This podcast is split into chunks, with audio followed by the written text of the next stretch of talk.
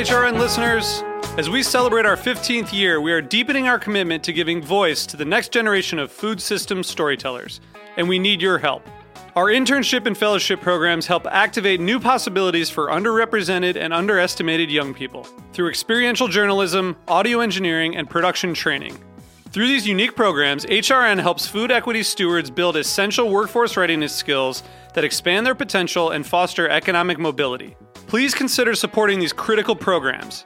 And with a minimum donation, you can be entered to win a dinner for two at an amazing restaurant in one of eight cities and tickets to a concert at a great venue in one of those cities. We have incredible partners across the country who have donated, as they also share our passion for helping to educate the next generation of food systems storytellers. Check out heritageradionetwork.org slash 15 to donate and enter to win today. That's heritageradionetwork.org slash 15 to donate and enter to win today. And make sure you donate before March 31st. Thank you.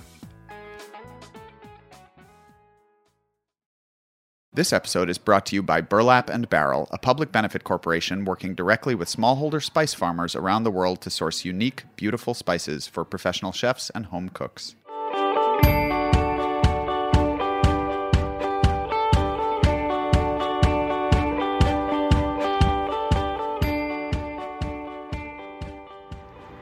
When we first conceptualized the last two seasons of Opening Soon, we asked some of our favorite chefs to offer a quote, filling in the remainder of the phrase, opening a restaurant is like. Chef Jonathan Waxman offered the following Opening a restaurant is like going to war. Now more than ever, that seems to ring true in the complexities that plague the current hospitality landscape. Much like war, it takes a lot of money. It takes patience, it takes long days, and it takes a dedicated team. In the end, nobody really wins. The goal is to survive and make it through, to keep your team safe and prepared for the time when this is all behind us. Weeks from opening their newest restaurant, our next guest found themselves immersed, like all of us, in the pandemic. This episode spans nearly six months in the making. We first chatted with Chef Mike Solomonov and Steve Cook back on January 28th as they were par- preparing to host friends and family at their newest restaurant, Laser Wolf, in their ever expanding Philadelphia restaurant empire. You're opening Laser Wolf next week. So, what exactly is happening right now in your world? Um, I'm just, I just put a piece of um, Bulgarian kebab in my mouth. Sounds delicious. That's technically work. Um, it is delicious. Yeah, we're here now. Everybody's here training, which is where all the background noise is. So the whole full kitchen staff is here. The full front of house staff is here. Um, and they're just running through their paces and yeah, I don't know. This one is like pretty. I don't know. We've done a few openings already this year, so I don't know if it's like being jaded or whatever. But this one seems to be going pretty smooth, smoothly so far. What's been smoother about it than openings in the past, or more smooth, I should say? Well, I think the, the style of cuisine. It's like this is a restaurant that. I mean, this is sort of like a, a baby version of Zahav in some ways. So it's a style of restaurant that we've had 11 years of practice at, um, and uh, again, like as we grow, we're able to feed the the management staffs of all the restaurants with people that have been with us for a while now. So it just feels like everybody knows what they should be doing. I mean, I think Mike and I are probably more more than ever now standing around on the outside thinking like wondering what we should be doing because everybody just knows their role. Everybody knows what to be doing. So it feels um I don't know. It just feels a, a little bit more like we've been doing this for 11 years already and and and kind of know how it goes. So there's less things to freak out about that we would have freaked out about five years ago, or um, and just people that know what they're doing. More time for us to eat Bulgarian kebabs. You know? so, have you brought staff over from your other restaurants, and are you is is that why it feels much more smooth? Yeah, I mean, our yeah. general manager and executive executive chef are long long time Zahav alums. Uh, and then there's probably another half dozen people who have worked either at Zahav or other restaurants in our company that are here as well, um, which I think helps. I think it helps everybody understand what the culture that we're trying to build here is a lot quicker than it would maybe happen without that, without those sort of germinated seeds. Cool. Um, guys, tell us a little bit. So you're a week away, right, from opening. Tell us a little bit about what's left on the docket. Um, are there permits to still be had? Are inspections all complete? Hiring is done. you know what what remains and and kind of just give us a rundown of where you're at. Is Steve again. This one is a little bit u- uh, unique for us because this this building not only houses the restaurant that's going to become Laser Wolf next week, but it also houses our commissary. So we've actually been in here um, cooking since September. So we already, you know, unlike normal scenario where you're like waiting for that health inspection uh, for the last minute or you're waiting for the final building inspection, we were able to get those behind us a long time ago. I mean, there was a little bit of a scare with the liquor license, but that came through last week. So we're really in pretty good shape as far as not being dependent on any governmental agencies for permission to open at this point, which is not normally the case. Um, so it's really just, I mean, it, it's, I don't know. There's a the, the biggest difference I think is like cooking, you know, cooking a Bulgarian kebab for like one person, and it's great. But how does that kebab taste when you're cooking it for like 250 people a night? So I think that's something that never gets easier. But that's that's kind of where we're at. I mean, everything is pretty much here. I don't think we're waiting on anything really. So that is, I mean, that is exciting. So yeah, so you're talking about one kebab versus 250. So what's your friends and family and like press and opening strategy looking like at this point? Hey, yeah. So I think that you know our strategy for this has been really. uh it's we have so many different friends and family members now, right? It's like being a little bit selective, and I think because this uh, concept and the people executing it is something we feel pretty fluent about in general. It just requires a little bit less experiment. I think we just have to sort of open and learn how to be busy. But in terms of the actual like concept of the restaurant and the way that we are going to sort of execute, um, it's something that we feel really comfortable with. So it's less. Um, I mean, we'll see. Who knows? But it seems like it's going to be a whole lot less tweaking. Whereas I think that every other restaurant that we open, it's like you open basically so you can get feedback for the first couple of weeks, so you can figure out what what exactly it is that you're trying to say or do. Cool. So you're t- so you're taking a totally different approach this time, basically. So are you just actually just opening the doors? Are you even doing yeah. a like a traditional friends and family round, or or no? Well, we we are. We're gonna have just just two nights of it, I believe, and then we're gonna close for a day and then open um, sort of midweek. And are you opening like breakfast, lunch, dinner? you know. Oh no, we're just open dinner service seven nights. Dinner service, and are you going to go full on seven nights from the start? We are, yeah. We are. We like seven nights. You like seven nights. All right, seven nights, but no lunch. Yeah. Is are lunch and in the in the plan for the future, or really it's just dinner only? I don't. I don't think so. I don't think so. You know, we've got a bunch of lunch um, sort of restaurants, and I think having the meal period sort of broken up throughout the city, a it's easier to staff, and also like it allows us to sort of manage them. You know, and and uh, I don't know. It's easy to get around. The city, Philly is a beautiful place, right? It's easy for us to get around from concept to concept and restaurant to restaurant and essentially cover all meal periods. And, um, you know, Merkaz and Kfar, even though Kfar's got a pretty extensive dinner, you know, the breakfast and the lunch aspect of it was like something that we had to spend a lot of time wrapping our heads around and adjusting. Um, and I think that seven nights and only dinner is, is something that we're kind of used to doing. And, um, makes a little bit of sense for proximity to like Zahav, for example, and sort of as it relates to the other restaurants that we've opened. It's like another, uh, it's a meal period that makes sense for us right now. So you mentioned this is like you're you've had several openings this year, and so this one just feels like organic and easier. And you know, I think Steve was talking to this. So do you worry about you know since this is so many so many openings in one year do you worry about how you're going to staff the other places that you maybe took like your general manager from? And you know how do you keep all the you know how do you keep all the wheels on for all of the places as you continue to scale like this? Well that's a good question. I mean i'll speak for steve. I feel like a lot of what we do right now is you know we open restaurants so we can give people opportunities. And i think that it backfires a little bit because we manage to always be a little bit short staffed somewhere. Uh, so I think it goes in waves, and that's always sort of top of mind concern for us: how to staff appropriately, how to not have like you know the sort of inflated team for too long uh, because it needs to make sense from um, you know sort of a number standpoint, but also to make sure that we've got enough resources in place everywhere at the same time, which I don't know if that ever is going to really happen, but we try.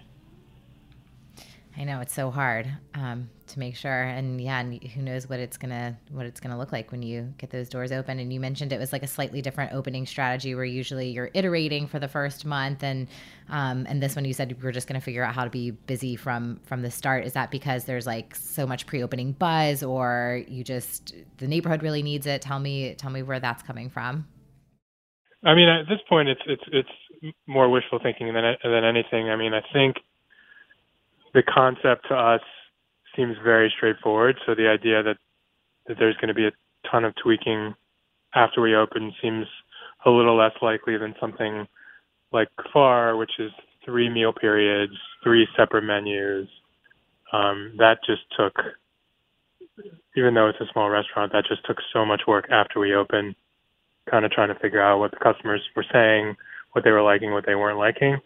This one because of the team that we have here, because of their history at Zahav, and because of the similarities between the style of service here and the style of service at Zahav, we just feel. I mean, all of this could go out the window next week when we're like, none of this is working. We have to, we have to go back to zero. But it just it feels like the concept is complete.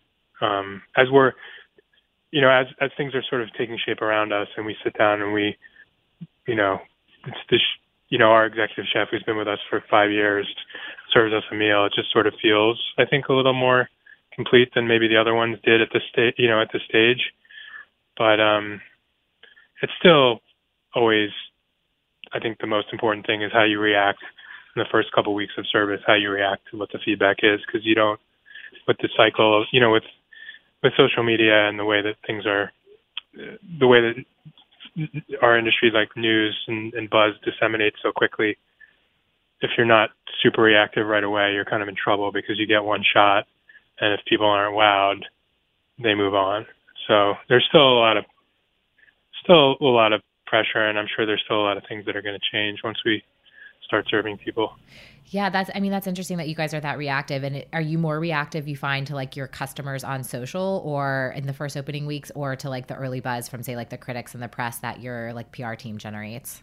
Yeah, I mean I feel like the the early press tends to be tends to be generally positive because it's not trying to be it's not the critics right away, but I don't know, people are pretty people are you know, whether it's in a Yelp review or on social media, I think people are feel pretty free to be open about their opinions. And I mean, we really consume any bit of feedback that we can get. I mean, a lot of people, you know, it's it's it's fun to sort of hate on Yelp, but the reality is very difficult to to get honest feedback from people, especially you know a lot of people will just you ask them how everything is and they'll tell you everything is great and then go home and you know maybe share their real opinion online. So we try to we try to take we try to we try to sort of see the value in getting people's honest opinions, however it comes in and however much it might hurt our feelings. But um, there's no point in we're not doing this to please ourselves. We're doing this to please our customers. So we may think something that we're doing is like the greatest thing ever, but if the customers don't like it, then there's really no point. Very true. Hospitality industry is all about our guests, right? It is. All right, guys. Well, um, on that note, uh, you know, we'll, we'll, like you said, we'll see what happens in a couple weeks after after you're actually opened and and what changed. So, um, and, no, but this is fun. This is why we do this because it's a, like crossed. Okay. Keep your feet. I know. I'm like I'm rooting for you guys to tell me guest feedback was 100 percent nothing changed. I would love that. And if stuff does, that'll be cool to see too. So I'm pretty, I'm pretty sure that we can predict with with 100% certainty that that will not be the case. well, it's always good to see. I mean, you know, if we're a betting man, well, we'll see. Um, I know you guys are super busy and it's crunch time with just. I'm Ethan Frisch, co host of Why Food and co founder of Burlap and Barrel, a public benefit corporation working directly with smallholder spice farmers around the world to source unique, beautiful spices for professional chefs and home cooks. We set our partner farmers up to export their own crops for the first time, and they get access to a whole new market here in the US, and we get access to spices that other companies can't source. We're honored to work with restaurants including 11 Madison Park, Blue Hill, and Chez Panisse, as well as thousands of home cooks across the country. Visit us at burlapandbarrel.com.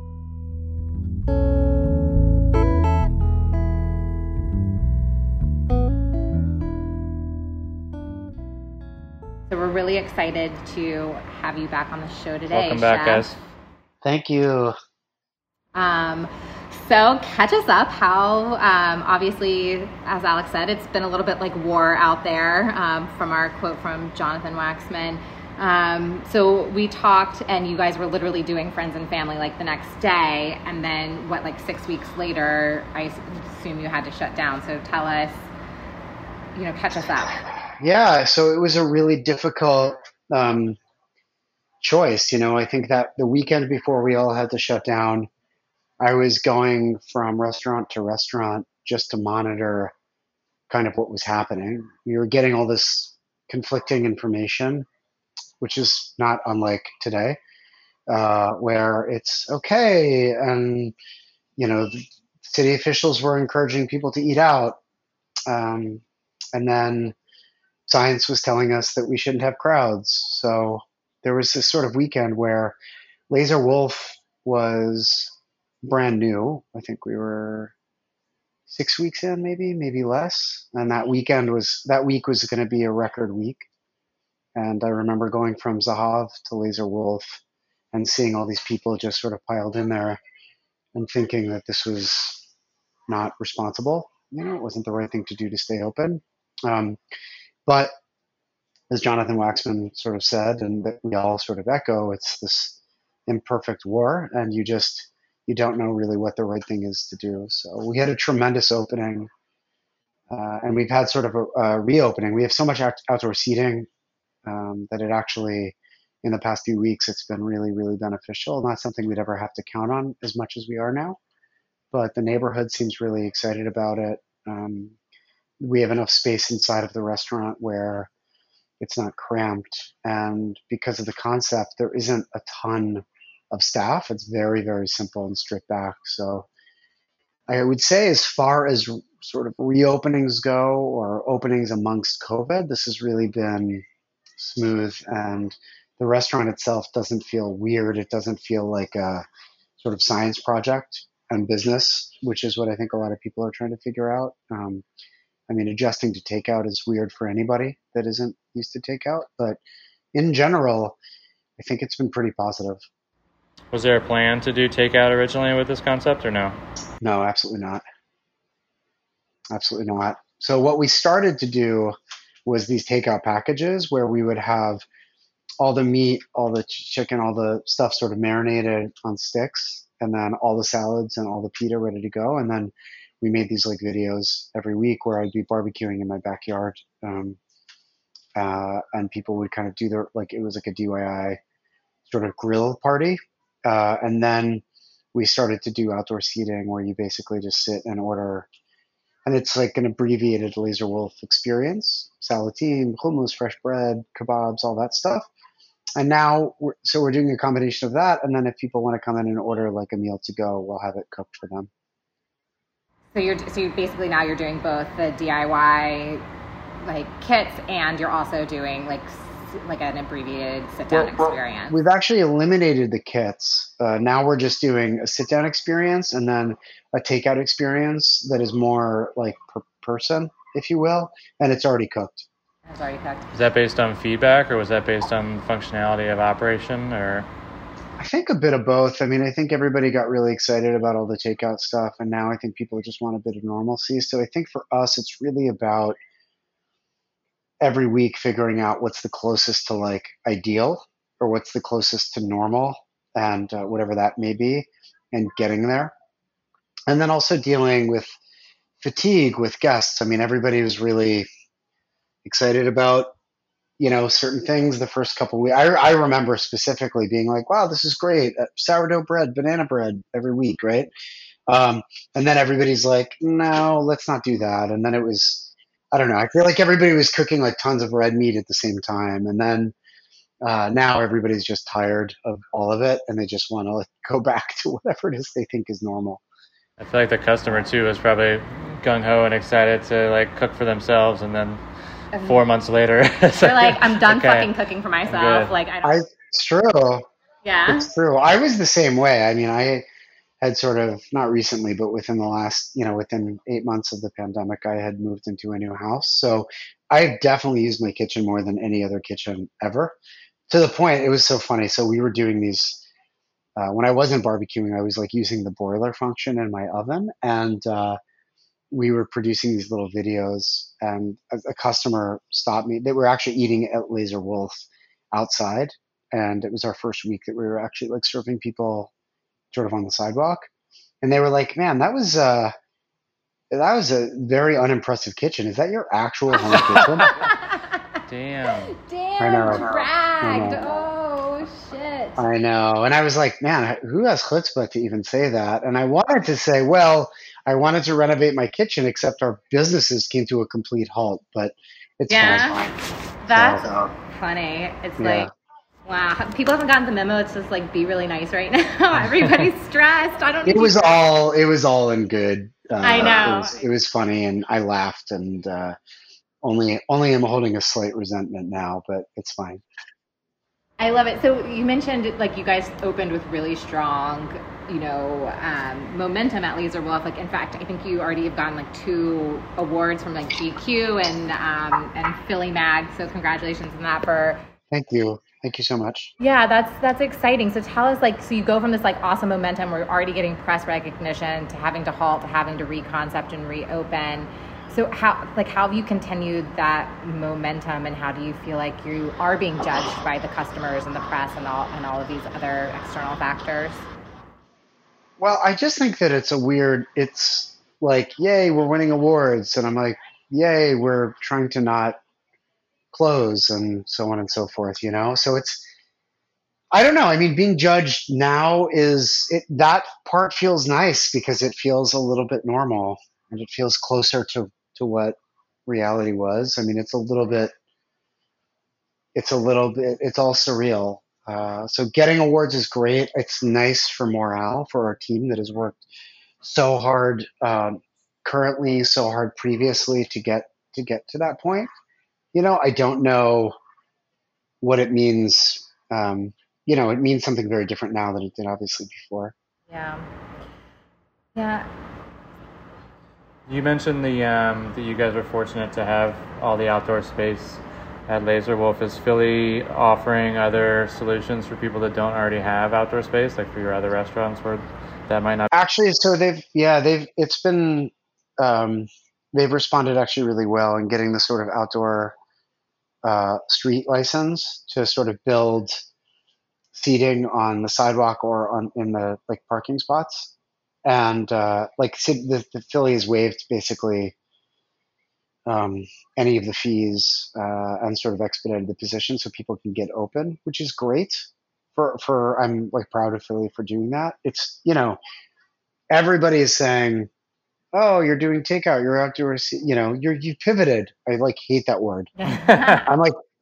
No, we're doing like, you know, when we were doing takeout, we were doing like 15% of our sales. So it's, you know everybody's doing just what they can and a combination of um, you know either loan or ppp money and unemployment like everybody's just sort of staying afloat and uh, we're just going to power through it you know philly's luckily an underdog city already so we're used to sort of adversity this is really next level um, for us so i'm just hoping that you know we have so many incredible independent restaurants. Um, I just, uh, you know, I get scared for them and I get sad. And, uh, you know, we're a company that has done, you know, you could call us successful, whatever that means. That sort of goes away after all of your restaurants have to close. But we're, we're in a better position than a lot, a lot of folks to, to bounce back. And it makes me sad to think about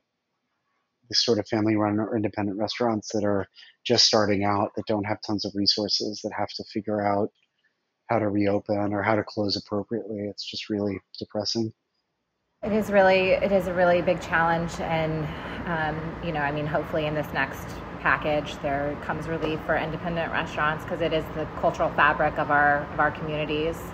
Um, yeah, it is, and it's also the sort of American dream for so many people. I mean, you it exists in restaurants, it exists in hospitality. Um, not just the idea that you can own a small business that promotes or advocates or tells the story of where you come from, but things like um, immigration, addiction, gender inequality, misogyny. Those are things that we've that that are part of restaurants as well, and things that are sort of on the forefront. So it just, I'm hoping that um, I'm hoping that small restaurants do get relief.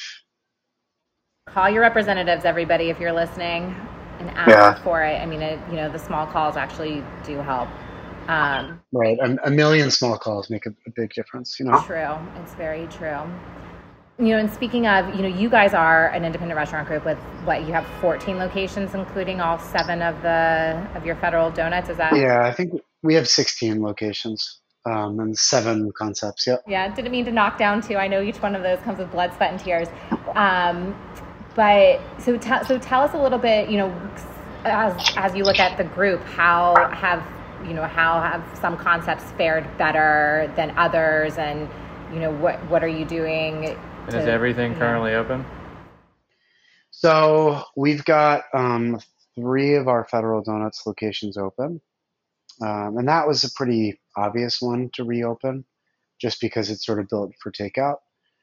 Um, but it's like everybody, you know, to just sort of pivot or to adjust is really difficult because you're talking about things like hiring people back um, and maybe sort of conflicting with benefits, unemployment benefits. So it's not as easy as like turning on the lights and starting to cook. There's a lot that has to happen, and especially with sensitivities to um, uh, like COVID, everything. You know, it's just not that easy. So federal open first, and then we started to do a day of like Dizengoff, which is our hummus, a day of Goldie, um, a day of Kfar, which is our bakery, and then a day of um, a pickup day of Merkaz uh, which was like sort of a prepared meal, even though now we're doing like sandwiches as well as like rotisserie chickens and rotisserie cauliflower.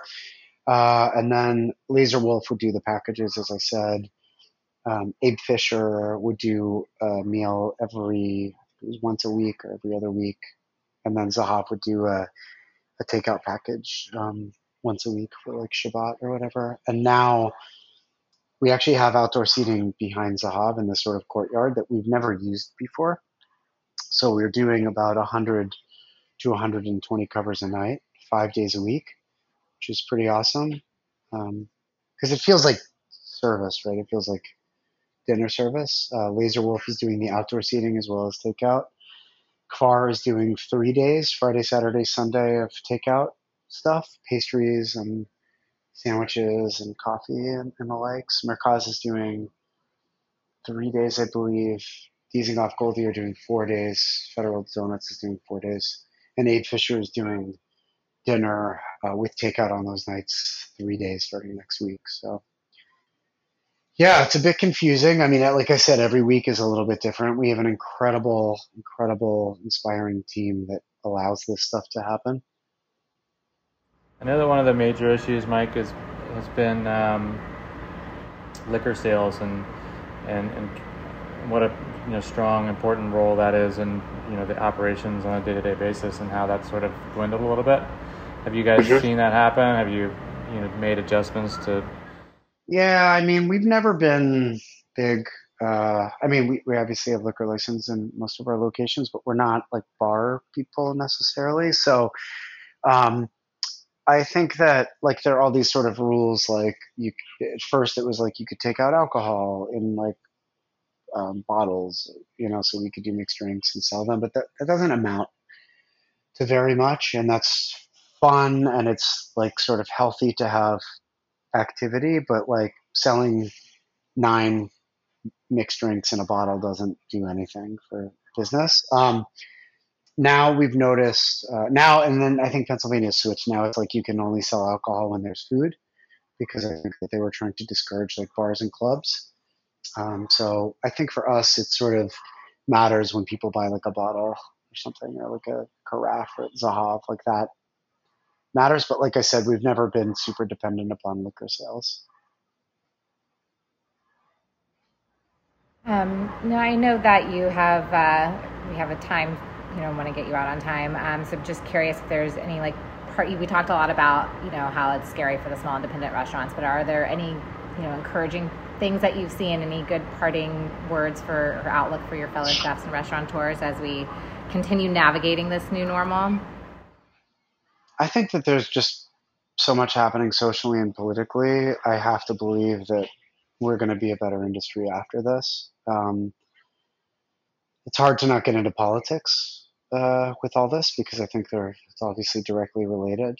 Um, but I think that sort of clarity, unity, um, and community are really the key things that sort of take. I mean, that's what we've seen seen a lot of decisiveness with people um, in the face of perhaps indecisive leadership, and I think that that is um, very encouraging you know, it's hard because you see sort of the essence of people when they're scared, and, and that can be really upsetting or disappointing. Um, but it also relieving to see the way that people sort of rebound and um, behave, you know, and that has been really good. So I think uh, to answer your question, there will be benefits to this. I'm sure of it.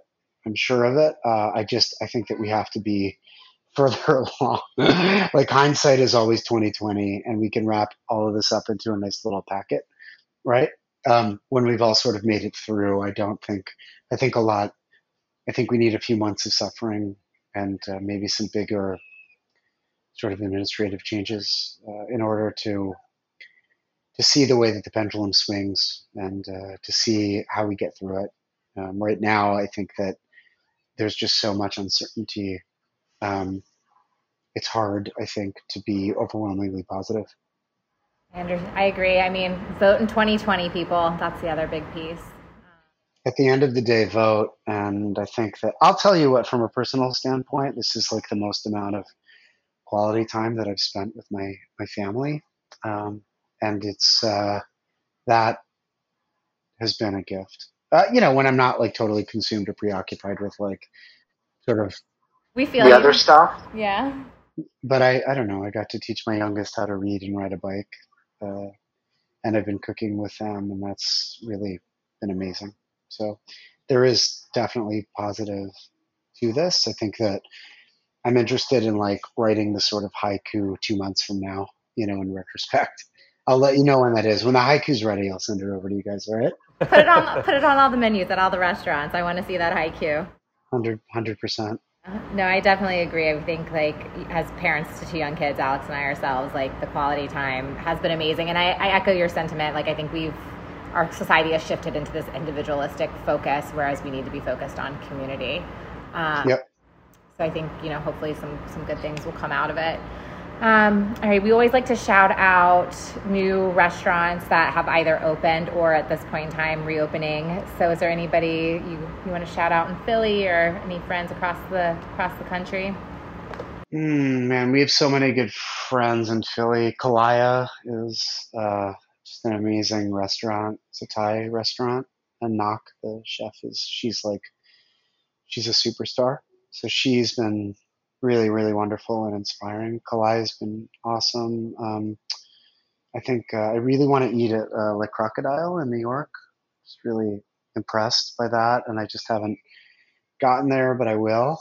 Um, and then uh, another Philly restaurant, sort of an underdog restaurant that um, doesn't ever really get tons of press, but I think it's just one of the most consistent, fantastic restaurants that I go to all the time. It's called Stella, Pizzeria Stella and it's a Starr Stephen Starr restaurant. But the chef Shane Solomon is really one of the hardest working um, chefs that I know, and uh, such a good restaurant. It's got great pizza and great salads, and kind of like everything you want to eat all the time. Really consistent even through all this. So there are so many restaurants, um, so many new restaurants, so many incredible restaurants uh, that are just facing the utmost adversity. So my heart uh, is out to everybody there. New York, I miss you guys and I love you guys, and I can't believe how difficult this has been for you all in particular. So I just, uh, you know, say a little prayer for all my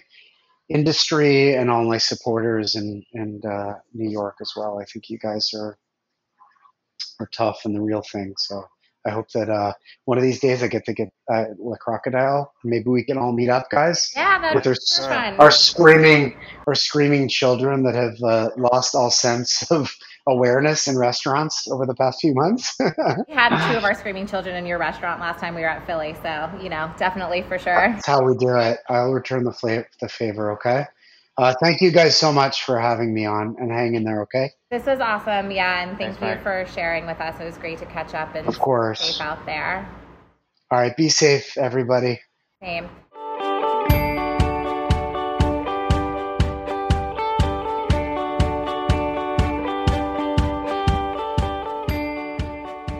Opening soon is powered by Simplecast. Thanks for listening to Heritage Radio Network, food radio supported by you. For our freshest content, subscribe to our newsletter, enter your email at the bottom of our website, heritageradionetwork.org, and connect with us on Instagram and Twitter at heritage underscore radio. You could also find us at facebook.com slash heritage radio network. Heritage Radio Network is a nonprofit organization driving conversations to make the world a better, fairer, more delicious place. And we couldn't do it without support from listeners like you. Want to be a part of the food world's most innovative community? Subscribe to the shows you like, tell your friends, and please join the HRN family by becoming a member. Just click on the heart at the top right of our homepage. And thanks for listening.